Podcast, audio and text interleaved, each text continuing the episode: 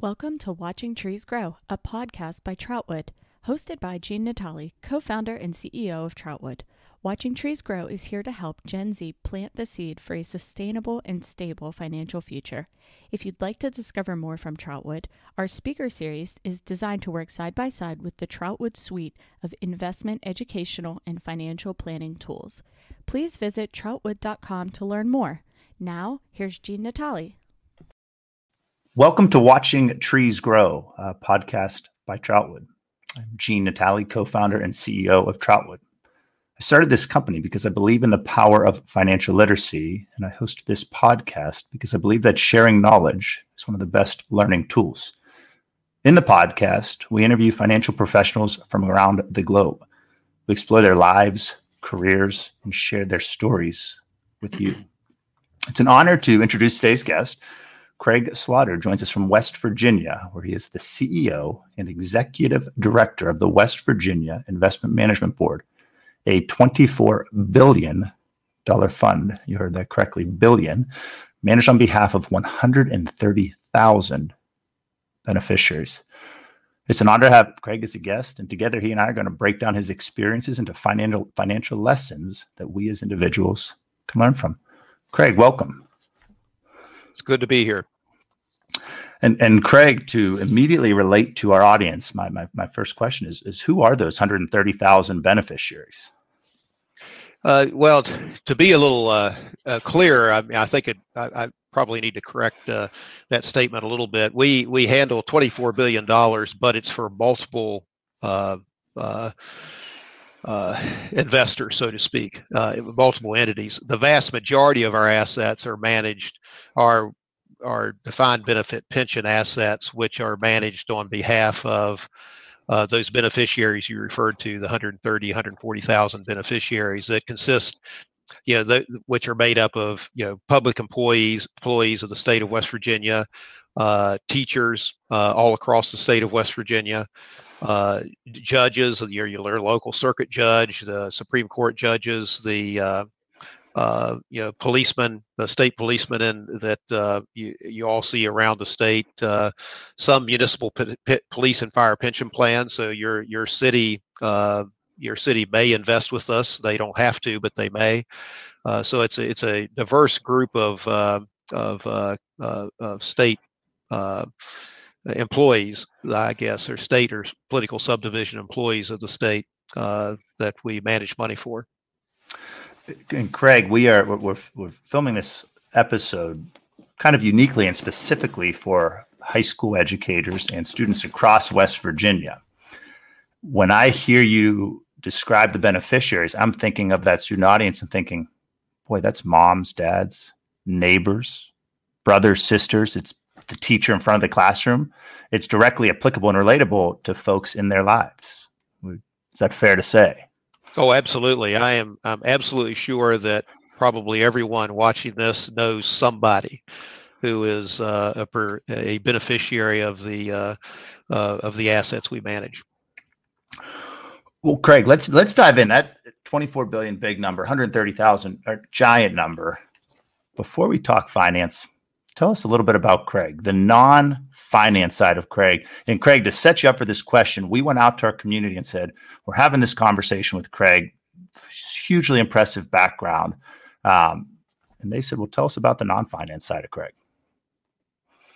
Oh goodness, I, I don't know where to start with that. Um, I uh, uh, I'm just a guy from West Virginia. I grew up in Nitro, or I mean Cross Lanes, but went to school, high school at Nitro, West Virginia, which some of you all may be familiar with. Uh, real a smaller size high school, and uh, uh, you know, grew up in a, a good family, and uh, went on to was able to get to uh, go to college at Cornell University, and then followed up with a degree in law at the West Virginia University, and and then stumbled onto this job. but you know, I being 60 plus years old, there's a, a lot to talk about, I suppose, and I, that that conversation could go on forever. well, what if I help you steer it? Uh, your two favorite hobbies? Uh, Well, I, I've had many hobbies over the years, but uh, my, my two favorite hobbies now actually are uh, uh, climbing uh, mountains. So I, I, go out to Colorado or Wyoming or California uh, pretty much every year and spend a week or two uh, climbing mountains out there. Um, and then my other hobby, which is a fairly recent occurrence, is uh, um, I um, I've gotten into woodworking a little bit. Uh, I just enjoy the I enjoy wood, but also uh, just to enjoy the problems it creates and trying to solve the problem that uh, of trying to make something out of a piece of wood and, and all the different things you have to do.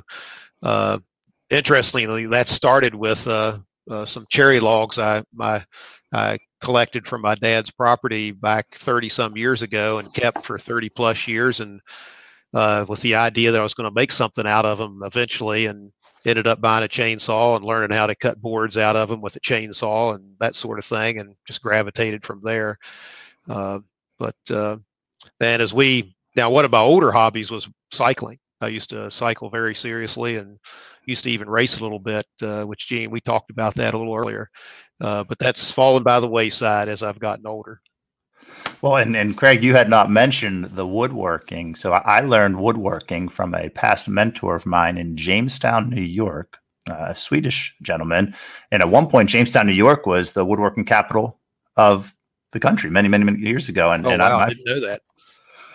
It's an amazing hobby.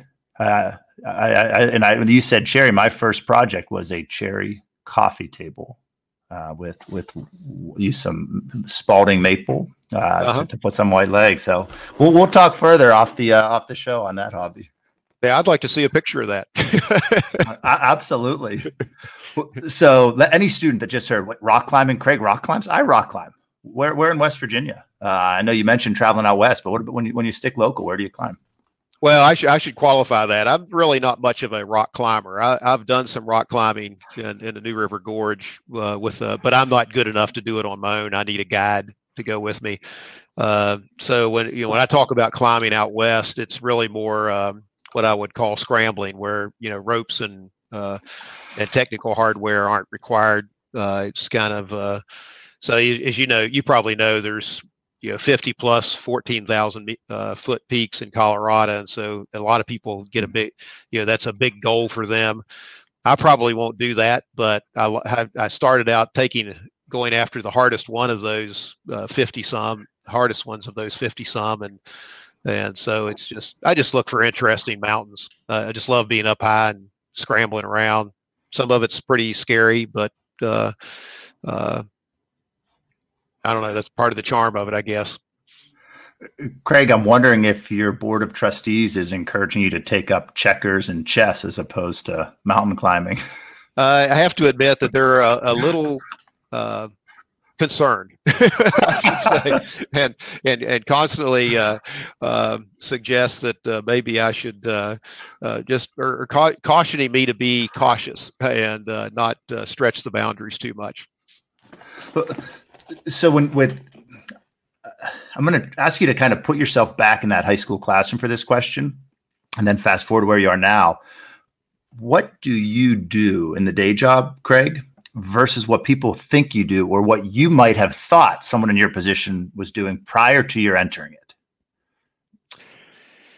Uh, you know, I, I, I think most people would assume that uh, as the uh, head, and I'm also the chief investment officer. I guess that's a third title I carry, but uh, of this investment management board, that we're um, we're you know we're constantly buying and selling stocks, uh, and uh, you know and, and know and know a huge amount about about a lot of different companies, and and uh, you know and oftentimes I get people that ask me for advice about a particular company.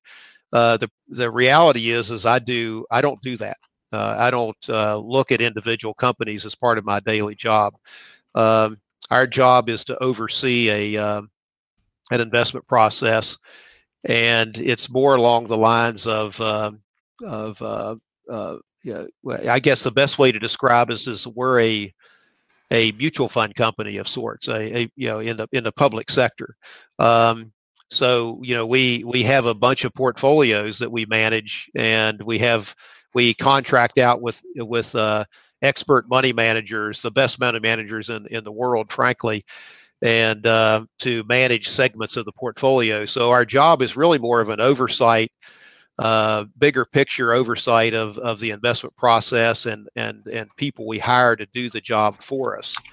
Um, the uh, now, you know, for me in particular, you know, my job is primarily management of people uh, more than anything because uh, you know any organization with a, a, fair number of people we have 27 people on our staff. That's enough. I mean you got to um, you know, somebody somebody at the top has to manage the the people and make sure things are getting done you know those people do all the do all the work. I just i kind of just oversee and make sure it's all all getting done. And i think a lot of people just don't understand that that's the way things actually work. Hmm. Did you always know that you wanted to be in finance and be in this position, or was there a turning point in your career that pivoted you this direction? Uh, I did not know. I, I basically stumbled onto this, and uh, uh, I, maybe to put it, I think the way I started out uh, when I was really young, you know, post uh, uh, college is, um, you know, I, quite frankly, I realized I was a generalist. Uh, you know, I, I didn't really have, um, I wasn't really someone who liked to, you know, focus on any particular thing.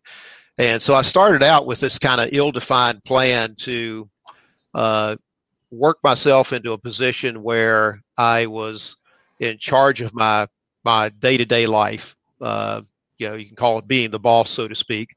Um, but also where I was, but also had a desire to do something for the betterment of society uh, rather than just make money for myself. And you know, like you know, if you're just purely in business, I mean, kind of the, the number one goal is to make money uh, in in general, and, and there's kind of a tendency to to just focus on uh, on that aspect of, of life. I always kind of had a sense that I wanted to to do something more than that to to uh, help society. So, um, so that was my gen. I, I that was my general goal when I was say by 22, 23, I I kind of developed that idea. That's where I, that's the direction I wanted to go, and obviously that's a very broad direction.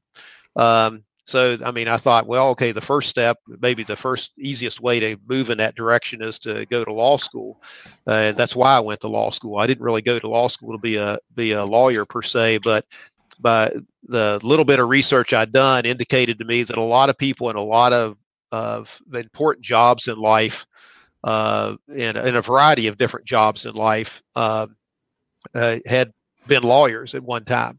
So I thought, well, that's a good place to start. And you know, if nothing else, you can always hang out your shingle and, and work for yourself as a lawyer, um, and do good for society. But uh, but I wasn't necessarily saying I, I want to be a lawyer. Uh, uh, I just thought it was a good path to to get me to where I wanted to go and uh, it worked out. I, I, got out of law school, worked for a local law firm, uh, Jackson and Kelly, and uh, because of that job at Jackson and Kelly, I stumbled onto the opportunity to be the chief of staff of the treasurer's office when one of our clients was appointed to uh, fill the interim uh, position of treasurer. Um, as a result of a, a, uh, financial fiasco that caused the previous treasurer to resign. So, um, you know, that kind of got me into that. You know, I was brought in as chief of staff to help uh, clean up the mess, and uh, that led me to, uh, you know, kind of uh, educated me a little bit on the the the, investment process and the, this uh, this universe, and I realized that investing is, in some respects, it's the perfect place for a generalist because everything that happens in the world has an impact on uh, the investment process in some way and may have a bearing on on on, on how you go about the, the, the job. And so it, it, it sort of fit what I was looking for originally and and uh, so I saw the opportunity to make it into something that would uh, satisfy that general goal and uh, kind of the in a sense the rest is history I suppose. Um, Craig, you you said something that my high school and college self resonated with. I stumbled on it. Yeah. Uh, and, and I, I, say that both from a you know personal that that pressure you feel when you're younger to give the impression you know what's next or you know what you want to study in college or what your job i think that is just a, a magical statement but then you follow it up by saying i wanted to do something that helped society um, you are doing that I, I, I, sense in this early part of our conversation that, that you're a very modest gentleman but those 130 to 140000 beneficiaries your role you are providing retirement and financial security for a giant subset of the West Virginia population. That absolutely helps society. Well, I like to think so. Um, you know, our job here is, um, you know, importantly, I, I, think people should understand that, you know, the investment management board is um, is by statute a fiduciary, uh, which means we uh, we have a it's it's it's one of the highest duties in in, in law to uh, to be a fiduciary, and it basically means we have to uh, uh, we have a, a, duty to manage the assets entrusted to us in the best interest of the beneficiaries. So, uh, you know, it doesn't matter what I want or what my goals are. You know, what matters to me as a fiduciary and as a job, you have to divorce yourself uh, from your yourself, so to speak, when you think about these assets, and you have to think about what's in the best interest of those those those 130 plus thousand beneficiaries who are relying on uh, us to invest their assets effectively.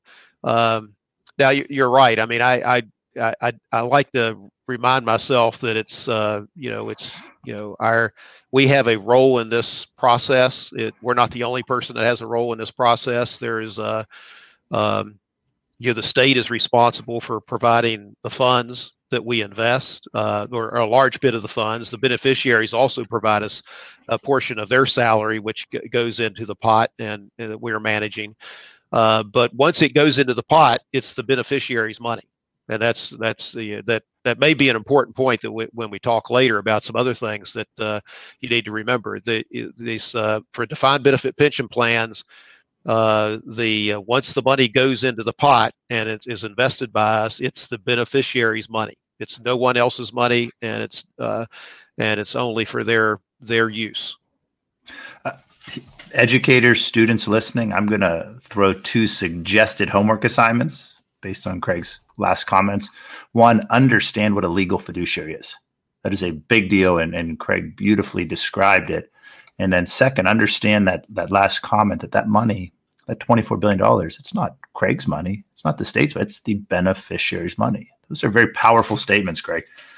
Craig, before we, we're going to dive in deeper, and that's going to be the second part of the podcast. But I'm before one final question before diving into to part two of this. What job were you working in high school and college? Oh, um, high school is oh, I, you know, it's like most kid people back in by back in my time. I don't know what it's like now, but uh, we uh, I did a bunch of things: mowed grass, uh, worked as a lifeguard, uh, worked as a a laborer on a construction crew. Um, that was the worst job. Uh, the being a lifeguard was the best job. Um, in college, I did more of the same stuff. Um, yeah, so that's that's basically what you do. You just you know you, you you get a job and you make money. And in fact, I well in college I worked two jobs in the summers. I worked as a uh, uh, a lifeguard and a laborer. So I'd I'd go to I seven o'clock in the morning. I was on the job site working as a laborer all day long till about three o'clock, and then I'd get on my bicycle and ride to the uh, the, the, the pool and work as a lifeguard till nine thirty at night, and then go home, go to bed, and didn't do that every single day, but a lot of the days of the week.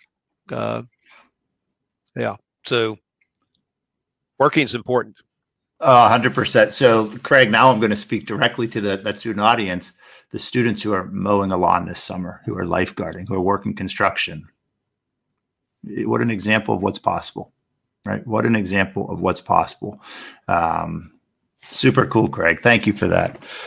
Uh, I'm going to segue us to part two, where we dive into more of that the day to day management of the fund, your responsibilities, and try to bridge that to the concept of this generation of students um, needing to take responsibility for their financial future.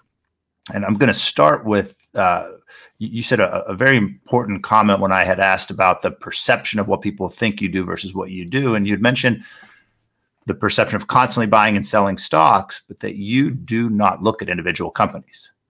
I speculate that our student audience probably said, whoa, whoa, whoa, whoa, whoa, because individuals generally only look at individual companies and generally only look at highly speculative individual companies. Um, for students that maybe heard that term mutual fund for the first time in their lives or who kind of said, wait a minute, he's not buying GameStop? I'm out of here. Uh, can you you back into that philosophy of, of, of why you aren't spending your days buying individual stocks and what more the approach is? Because if it doesn't say crypto or GameStop, is a young person reading it right now, right? Um, boy, that's a long discussion. Um, uh, I, would start with the first uh, thought for for for for small investors is um, one thing you got to remember about the the the markets is well, first of all, for us, we're in it for the long term. You know, we're we're not trying to make. Uh, you know, we know we have to invest these assets indefinitely, uh, and uh, the uh, and so we we have to you know we can't just think, okay, I need to make, we're going to make this money now and, and, and, and, and walk away and go do something else with it. Uh, we're going to be in the markets constantly. Um, now, another point I want to make just about markets in general that's it's it's really important for everybody to understand. I think is that um, there are hundreds of thousands, millions of people out there uh, who are very very smart people and, and some of the smartest people in the world are investing money. Um, who and they also do this all day long. They think about it. They they they're working at that job there all day long, and most of their waking hours. And so that's the universe. That's there's there's a, a large number of people in the market that are fit that category. Now, if you're just a casual investor who has a day job totally unrelated to investing and you're going to try to and, and you're trying to compete with those people on the side that sounds like a losing proposition to me. Uh, you know because you know to think that you are smarter than those people you would have to be a lot smarter than those people to be able to uh, gain an advantage over them if you're not spending all of your day doing it uh, so in a sense, you either have to be incredibly a whole lot smarter than everybody else or outwork everybody else, and then you fall back again on what I said earlier. There are probably over a million people, if not more. I, I just just a, a huge number of people out there that are actually doing this every day, all day long. So just remember that you're you're competing with them on on in this in this universe. So I think that's where you know modesty has to come in. I mean, you have to be uh, realistic about what you, who you are, and what you are, and what your capabilities are. And and I just know that I'm not that much smarter than anybody else, uh, and especially not, you know the the the the best investors out there. Uh, I just don't think I am, and and I doubt if most of the listeners here are either. And uh, and and so and then you so to, to think that you're going to be able to gain it and you know to win in the long run in that game uh, seems like the height of insanity to be honest with you uh, uh, Craig, you started by saying we are in it for the long term. Can I ask how you def- how many years do you f- define as long term? A long term investment. Uh, well, for pension plans, um, they they're set up to to to exist to infinity, I should say. I mean, they don't have an end life. Um, as a practical matter, we think in terms of you know 10 to 30 years down the road. Uh, so when we look at assets, we we tend to think of you know what's the likely return over the next 10 to 30 years uh, of this particular asset uh, say when I say an asset, I mean an asset could be as broad as stocks. You know, all the stocks in the in the market at this point. or all the bonds in the market at, at, at anyone at, the, at, at this point, um, or all the real estate. So you look at that whole universe and say, what's the universe, you know, the rate of return on that universe? Uh, uh, what do we expect that rate of return to be over 10 to 30 years out of the future? So 10 to 30, if I'm an 18 year old high school senior sitting in a West Virginia classroom, that puts me in the, you know, 28 to 48 range. Right. You're that, that that's really interesting. That means that I, as an individual, can learn off of what you are doing and apply a similar long-term approach. Would you agree with that? Is that a fair statement? Oh, absolutely. I, I think as 18 uh, year olds have a uh, they have long time horizons. I mean, you you know you you uh, I think most of you would would assume you're going to live forever. Uh, I did when I was 18 years old. I didn't think about you know the the end the end game. Uh, but regardless, even if you do, you're in all likelihood you're gonna you're gonna live to be in your you know 70s at least. And and as you get older, you your your chances of living longer than the, the mid 70s or so forth is goes up. So uh, you know, maybe by the if you're healthy at the time you retire, then you're in all likelihood going to live well into your 80s. Uh, so that's still, you know, if you're retired at 65 and you're going to uh, live till you're 85 or 90, that's 20, 25 th- uh, years down the road. That's still a long time. So you you uh, you uh, I think that's the framework in which people ought to really think as a rule.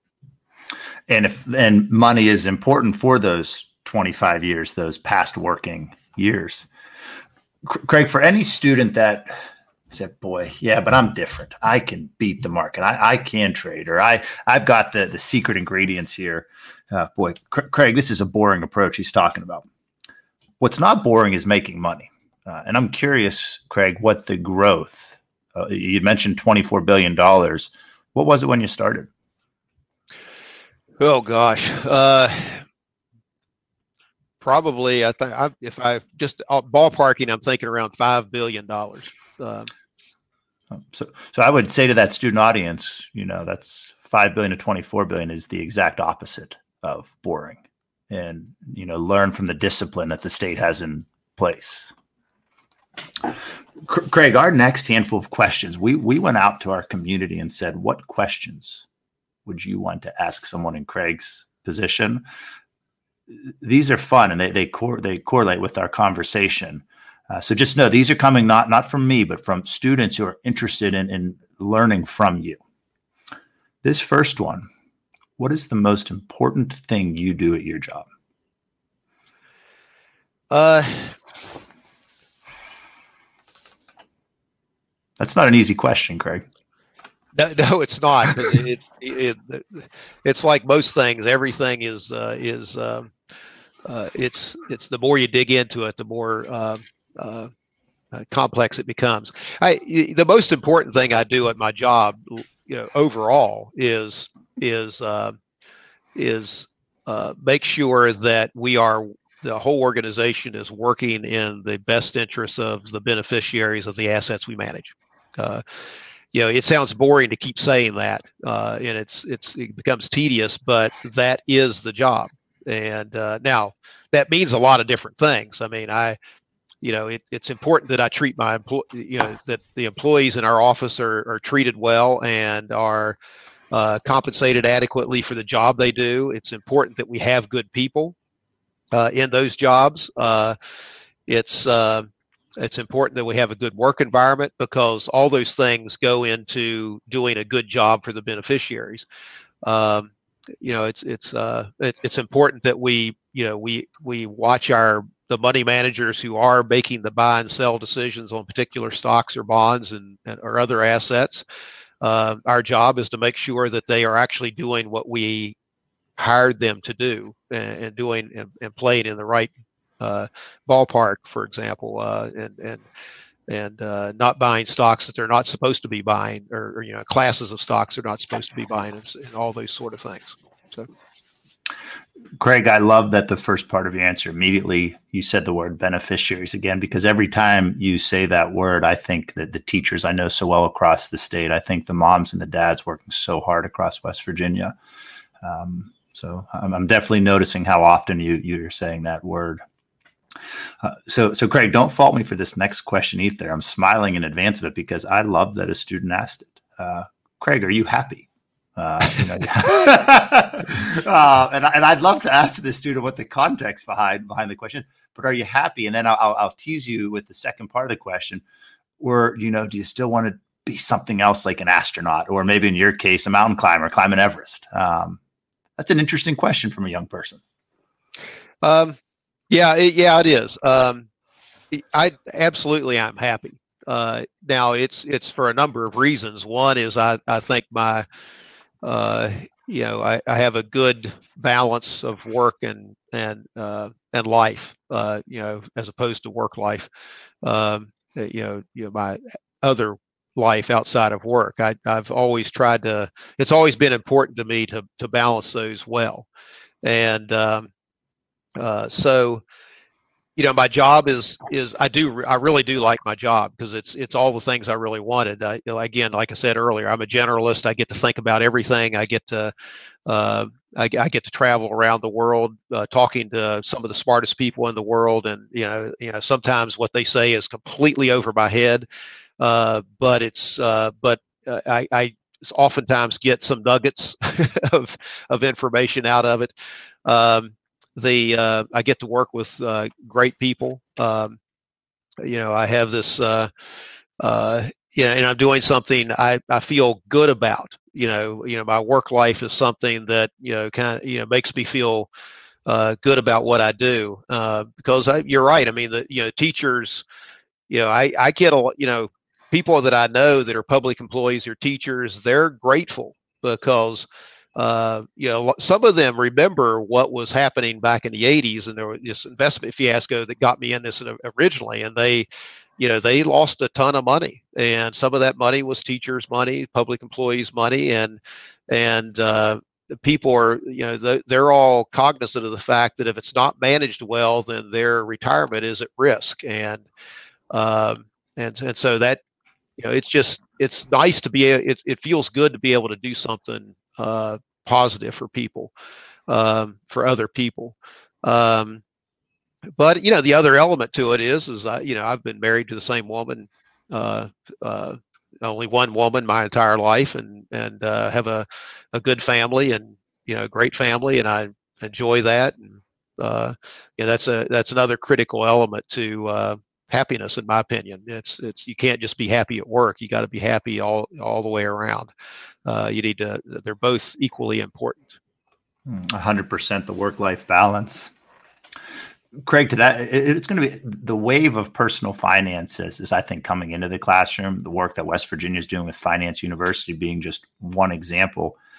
It's going to be, I, I speculate that it's probably going to be a really good thing as these educators and students become more aware of what it means to be a long term investor as opposed to just you know hoping that money's going to be there they're going to understand that that it will be there because they'll understand the process better than maybe they did 20 years ago. That's just personal opinion but as you said that um, maybe an interesting direction the conversation goes in the future. Craig now we're going to kind of time portal this um, and and and, and I'm, we're going to go three questions high school college first job and, and think again to our to our audience here. But if you could change one thing about your time in high school, what would it be? And the examples that this this student threw out: would you apply to a different college? Would you have saved more summer job money, etc.? These aren't the usual questions you get in a day, Craig. Boy, I, yeah, I, I, one of my my uh, one thing I decided early on was to never regret anything I did because it doesn't do any good. Uh, the uh, uh, you, you, just you take what you did and and and make the best of it. And if there's a lesson to be learned, you learn it. Uh, if it was uh, a great experience, there's, there's probably another lesson to be learned from that as well. Um, you know, I in high school I, I was I was probably I was an introvert in high school. I didn't really uh, I was uh, I probably if I would do anything over again, I would probably be a little more adventurous. Uh, um, uh, and and try to be more outgoing and and, and so forth. So um, that's that's really it. I mean, I otherwise I'm. uh, Oh, I, I, suppose uh, the only other thing I can think of off the top of my head is I would have uh, I would have uh, gone out for the basketball team uh, a, as a sophomore in high school rather than as a senior. I I uh, I just didn't do it because I wasn't sure of myself, and I guess I didn't have as much confidence in in myself as I should have. But those are great, Craig. Well, that's to that sophomore thinking of trying out for the basketball team. Go do it. yeah. Oh yeah, that's yeah. Just do things. Uh, don't be afraid. I love that. You know, I was an introvert too in high school, and I was always afraid to ask questions. So I'll throw that to that student audience as well. Don't be afraid to ask questions. Uh, we we know it, it takes courage to do so. Yeah, I would uh, echo that. Absolutely. Yeah. So fast forwarding to college, if you could change one thing about college. Uh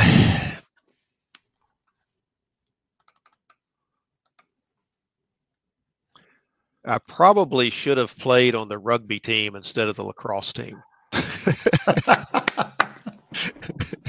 Because I was better suited for that. Uh, and uh, so. Uh, Craig, I love the realness because we work in an industry when, when we pull students, they think finance and that they check out. I, I love the way you answer both of those questions. Yeah. Now, now there is another thing. I, from an academic standpoint, I probably, I wish I'd taken more courses in economics. To be honest, mm. I, I, I only took one course, Eco 101, uh, you know, macro, and and at the time I didn't really. I, quite honestly, though, I didn't appreciate economics at, at, the time, and I and I do much more now. I think it's a, a much more interesting topic than uh, than I did at the time because it, it you know, I, I now know that you know very a lot of what happens in the world is uh, is is is uh, the subject of economics, uh, both on a macro level and a micro level. Uh, you know, the Federal Reserve has a huge influence on on on what mm-hmm. happens in the world in the in the economic or the the financial world, and and understanding how you know the macroeconomics that uh, the uh, uh, the Federal Reserve is working with would have been what I, I, mean, it's something I've learned since, but it's it's it's it's a fascinating subject. Uh, but you know, at the time, I I really didn't uh, I didn't perceive myself as a financial kind of person, so I majored in history, which I don't regret either. I I love the fact that I uh, I majored in history. I, I still enjoy history, and it just uh, it's just one of those things in my background that I think has made me a better person in some ways. Mm-hmm now fast forwarding from that that history major what's something you would have done differently first job. And then there's a specific follow-up question of this craig. Should i be saving in a 401k so this is a student who a recent a graduate who i think had a, a, a, a motive with this question. Um, yeah again first job well I, you know my first job out of college was uh, painting a house but uh, so I'm, I'm mm-hmm. not going to go there. Um, my first serious job, I would say, was after I went to law school and and uh, as a lawyer. And I, um, you know, I mean, in, in retrospect, I think I probably should have. Uh, uh, maybe I should have. Uh, yeah, I could have chosen a different path, which I might have enjoyed just as much. Uh, uh, and and and maybe I went to work for a big law firm. You know, one of the biggest law firms in the state at the time. It was very much a defense-oriented or I mean a uh, a corporate law firm, and um, I don't know that that kind of practice really suited me, which is part of the reason I, I, I did leave and took the opportunity that was offered to me to go to the treasurer's office. So, um, so you know, but on the other hand, you know, if I hadn't been there, the opportunity that I got wouldn't have existed either. So I, there's no way I can regret that, uh, at least at this point in my life. Um, but I will say one thing uh, about that gets to this 401k, uh, or maybe even a, a corollary to the 401k issue, is the one thing I think I should have done earlier in my life that I didn't is save my money, uh, save more money. Um, and uh, it wasn't, and it's in looking back, it's not so much to save it for I mean, your 401k, you need to you need to put money aside for your 401k because you're going to have to live on that at one point, and and and the the sooner you do it, the better off you are. But I would have saved more money in addition to a 401k because um, what that does is it gives you options in your life. to to to uh, uh, and just kind of give you an example. Uh, you know, by after the great financial crisis, I uh, you know 2008, you know, housing prices and were just fell through the floor. Uh, everything was super cheap, and I bought a condo, and uh, my wife and I bought a condo at the beach, and we got a great deal on it. Uh, it uh, was you know uh, significantly less than it would have been in normal times, and and you know, it was no question it was a great deal. Um, and you know, it's it's gone up in value, and it's it's it's a whole lot more valuable than it was then. Uh, I should have bought ten condos, but I didn't have the assets to buy more, and that's what saving your money gives you. It gives you the option to do something that would that you that that can actually be leveraged into something greater later on. Um, so you know buying buying a house is a, you know or a condo is is a is a simple example but you know it, it can be the leverage that allows you to go back to school if you decide that what your your life path is the wrong path you need to change change paths. It gives you the the ability to uh, you start your own business. Uh, you know maybe you're hmm. you know if you work five or six years or ten years and you see a, a, a something that just you just know it's a great business if you don't have some capital you're not going to be able to do it uh, or adequate capital, you're not going to be able to do it. So, uh, so, so again, it's about having options. So save your money to create options for yourself. So important. Buy low, sell high is only possible if you have the money to buy low when the right. opportunity presents. Craig, um, just kind of continuing this progression and, and one final in this theme. Now in your current seat, and I think this is good advice for for the younger generation where COVID was their first, you know, you know, tough market experience. How do you invest through bad times, like a COVID, like a financial crisis? What's the the process or the philosophy that you use? Um, I, I I could put it in this. There's uh, one of my uh, dear friends, a peer of mine. He he likes to say that you know, uh, he goes like this. Sometimes he said, occasionally I have this brilliant idea, and the first thing I do is put myself in a in a dark room, lock the door, and wait for it to go away. and uh, you know, what he's really referring to is is you know, you in investing, you make a plan. Uh, you make a plan when things are normal uh, for for how you want to invest assets, and it's a long term plan. And these you're going to run into these markets like COVID, the pandemic, uh, like the great financial crisis in 2008, like the dot com bust in 2000, 99, 2000. They, those things, those kind of things are going to happen, and the markets are going to tumble. But your plan is in place, and in the the the most important thing to do when those when that happens is nothing. Don't do anything. Just stick with what you got. Um, uh, now, if you have some extra assets, you know, extra cash on hand, that's a brilliant time to go buy something when the market tumbles, because you, you know, in the long run, excuse me, um, you know, history history tells us that assets recover. Um, yeah, it, now it may be a lo- it may be a fairly long time for that. It may take a long time for that to happen. I mean, in, in terms of years, uh, that's why when we think about investing and, and, develop a plan, it may be 10, we think in 10, 20 year timeframes, um, is and because it, it may take time, but it, it in all likelihood, it will recover. Well, and I'm, I'm, if I could make a bold faced statement to our student audience, students, you too are long term investors. You have that word Craig just said, you have time to apply that same philosophy. Uh, Craig, my final question, and this has just been a pure pleasure, um, and it's a curiosity question. Uh, where does your thirst for knowledge come from? Because it, it exudes in just the way you presented, the way you've been answering these questions. Did you always have it? Yeah, uh, I, I, guess I was just kind of born that way. I don't know. My, I was, uh, I was lucky to have great parents. Um, they were interested in things. Uh, they both read a lot, um, especially my mother. And, uh, you know, she was, uh, you know, so I, you know, I guess uh, I've just always been interested in why things were the way they were, and uh, yeah, I was taught to think that way, to ask questions and not accept anything at face value, and uh, so it. Uh, I, I, just enjoy knowing why things work the way they work. I I just I just think it's interesting. So were you an avid reader also then, uh, back in high school, back in college? Uh, yeah, I was. In fact, at grade school, I can remember back in grade school, I was, uh, you know, I, I tried to get my work done as fast as I could so I could pull out my book and read. And so uh-huh. I, you know, and I was uh, able to do that. So I, other people would, you know, you're sitting there in class, everybody's working through these problems. I did them, and I'd I'd be reading my book. If it was just 15 minutes, I would do it. Uh, I love that. Greg, one of my favorite books from my college years was October Sky with Homer Hickam. And uh, obviously some strong ties to West Virginia there. That was a book that that as I, I would share with friends in the dorm, they would devour. Uh, Craig, thank you.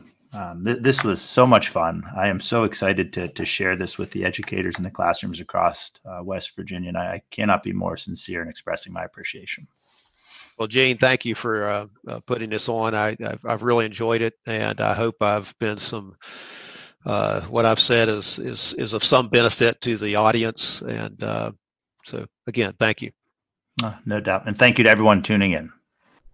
You've been listening to Watching Trees Grow, presented by Troutwood.